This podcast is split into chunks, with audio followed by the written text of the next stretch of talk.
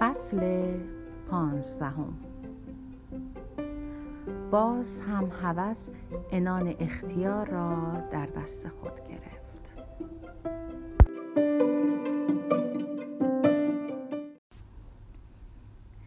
برگردیم. بهادین باور نمی کرد قبول نمی کرد می خواست که همه چیز را به اولش برگردانند. نمی شد پلی خراب شده بود. گاهی احساس گناه داشت هم از کاری که کرده بود و هم از سیلی که به گوش مسعود زده بود. سعی کرد یک جورایی مسعود را ببیند ولی مسعود حاضر نشد. خیلی ها وساطت کردند ولی نشد. در یک شرایط بحرانی که بهودین با خود کلنجار می‌رفت تصمیم گرفت به طرف آن شهر شمالی که مسعود در آنجا با خانوادهش سکنا گزیده بود برود. تا با به دست آوردن دل مسعود راه برگشت به دل گل را هم بیابد. راهی سفر شد. زن و بچه های مسعود در را باز کردند. ولی خود مسعود نبود. نیامد. نبخشید. خشم و تحقیر زیادی از این کار مسعود پسرش به او دست داد. از خانه پسر بیرون آمد و به لب دریا رفت. دریا موج می‌زد و موج می‌زد. طوفانی بود مانند حال خراب او. موجها کف کرده به ساحل می آمدن بر روی شنهای مرتوب با خشم قدم می‌زد.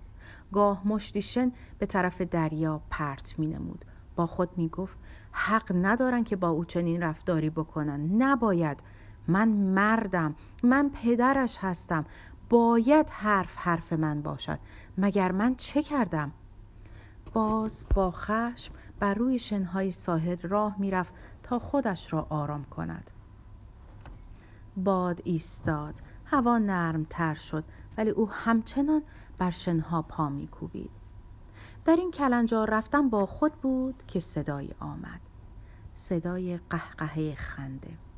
صدا لطیف بود. صدا باید نزدیک باشد. از این طرف به آن طرف چشم کشید. مدت ها بود که در دلش که در خانه دلش صدای خنده ای نشنیده بود. گوشش خنده زنانه طلب می کرد و حالا این صدای خنده دنبال صدا را گرفت. ناگهان توپی رنگین از پشت صخره به بالا پرتاب شد و باد آن را به طرف بهادین کشاند. توپ را با زحمت در دستهایش مهار کرد و به طرف صدای خنده رفت. به به دلبرکی بود که با موی افشان در باد با دوستی بازی می کردند و می خندیدند. با خنده اشوگرانه ای او را به بازی با خود دعوت کردند. چرا که نه؟ بازی و بازیگوشی در هوای آن شهر شمالی طولانی می شود و غم و رنج را از دل می برد. بهادین با خنده زن آرام می گرفت رها از رنج می شد چند سباهی که گذشت مسعود خبردار شد. مسعود باور نمی کرد تا به چشم خیش دید. خشمش فزونتر شد. آب دهان در برابر پدر بر زمین پرتاب کرد و شعله های انزجار از چشمانش بیرون زدند. بهادین کمی به خود آمد خواست به سوی پسر برود و دست او را بگیرد و توضیحی بدهد. ولی چه بگوید؟ سرخورده و شرمگین به طرف دلبر برگشت. ولی در این روگردانی یک چیزی از دلبر کم شده بود. رنگ و لعاب دلبر حال به هم زن شده بود. دلش هوای سادگی و وقار گل را کرد. باید به سوی گل برگردد حتی اگر ره به آغوش پرمهر او نداشته باشد. ولی فقط نفس او را بشنود. گل او تک بود کنار گل بود که آرام می گرفت. شتابان ره سپار آن بزرگ شهر شد. ولی خبر تلخ دلبر تناز شمالی زودتر از او به گل رسیده بود. لبهای گل به هم فشرده تر چشمانش کدرتر شده بود. هرچند که احترام بهاودین پابرجا بود غذا همانطور رنگین و خوشمزه بر سر سفره قرار می گرفت. حرارت غذا اندازه بود موقعش به جا بود ولی گرمای دل نبود که نبود. صفایی پر کشیده بود و رفته بود.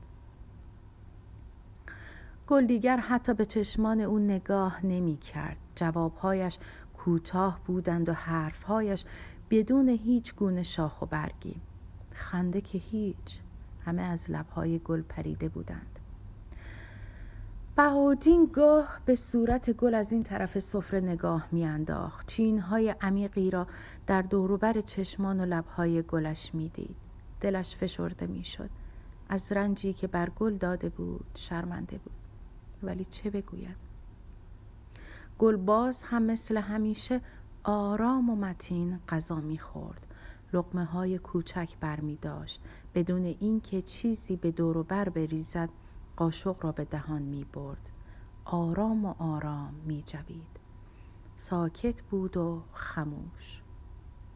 گل زخم خورده بود. اگر که کلام محبت آمیز برای بهاودین بر لب نمی آورد ولی حرف زننده هم نمی زد. درونش زخم خورده و خونین بود ولی دیوار سنگین عظیمی بر دور و بر خود کشیده بود. دیگر حتی آهی هم نمی کشید غم درونش را فقط و فقط با قلیان کشیدنهایش در خلوت با آهی سوزان به بیرون می‌داد که آن هم از چشم بهادین دور بود. رعایت می کرد چون بهادین بوی دود را دوست نداشت. گل گاه که پتک به قل... گل گاه که پتک به قلیان نمی‌زد می قلیان را به لبهایش میچسبان و از در نیمه باز آشپزخانه کوچکش به بیرون خیره می‌شد. می‌شد حلقه های حسرت را در آن رنگ های زیبای چشمش دید. به چه میاندیشید؟ حسرت چه زمانی از زندگیش را داشت؟ هرچه بود دور دست بود و رفته بود. چه بود این گل؟ رنج را با وقار تحمل می کرد بچه هایش و اینکه آنها به پدر خود احترام بگذارند بسیار برایش مهم بود. دلش زار بود برای مسعودش. خیلی سعی کرد که مسعود را راضی به بخشیدن پدر کند ولی نشد. مسعود تلخ تلخ شده بود شکر خدا که مسعود همسر خوبی, دو همسر خوبی داشت و آن دو همدیگر را بسیار دوست می داشتن. بچه های شوخ و خندانی از آن دو پا به عرصه وجود گذاشتند. ولی خب گل مرتب در فاصله های نچندان طولانی مسعود و خانوادهش را می‌دید. پسرهای مسعود هم مرتب به خانه مادر بزرگ می آمدن. مسعود هم در زمانی که پدر خانه نبود به دیدار مادر می آمد ولی بیشتر وقتها در خانه دایی می ماندن تا مادر در فاصله هایی به دیدارشان برود. بسته بودن آغوش گل بر بهادین او را در به در دلبرکان تناز می کرد. دیگر دلیلی بر پنهان کردن نداشت. رنگ به رنگ آغوش به آغوش می پرید. بهادین زیبایی مردانه ای داشت. بلند قامت بود صدای خوشی داشت. زود می توانست دلهای سرگردان را به دست آورد ولی در مورد گل ناتوان بود.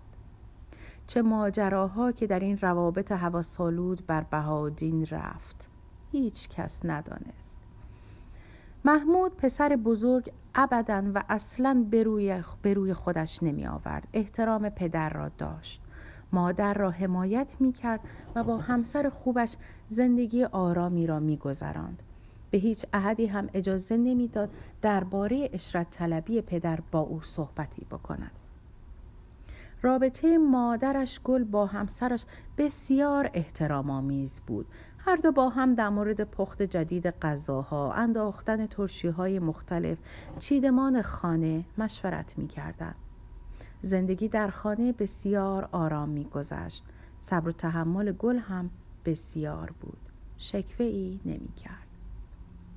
این وسط حتی بطول خانم هم که گاهی برادر را در سفرها می‌دید او را بسیار سرزنش می کرد و حق را به برادر زنش می‌داد. احترام برادر زن را به خوبی نگه می داشت.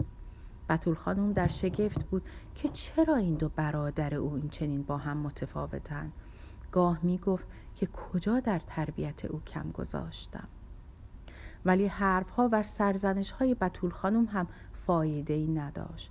باز هم از این ور و آنور قصه های بازی های ناتمام برادرش به گوشش می‌خورد. حتی یکی از این موارد حاصلش دختری در همان شهر قدیمی شد که بطول خانم او را هم در زیر بال و پر خود گرفت و نگذاشت با مادرش بعد از جدایی برود. بطول خانم از سرنوشت خود در شگفت بود که همیشه از همان کودکی مجبور می‌شد این چنین حاصل خطاکاری های اطرافیان را یک جوری جمع جور کند. مدیریت بطول خانوم همچنان پابرجا بر خانه و خانواده و فامیل و شهر سایه افکنده بود. ولی در مورد بهاودین کاری نمی توانست بکند.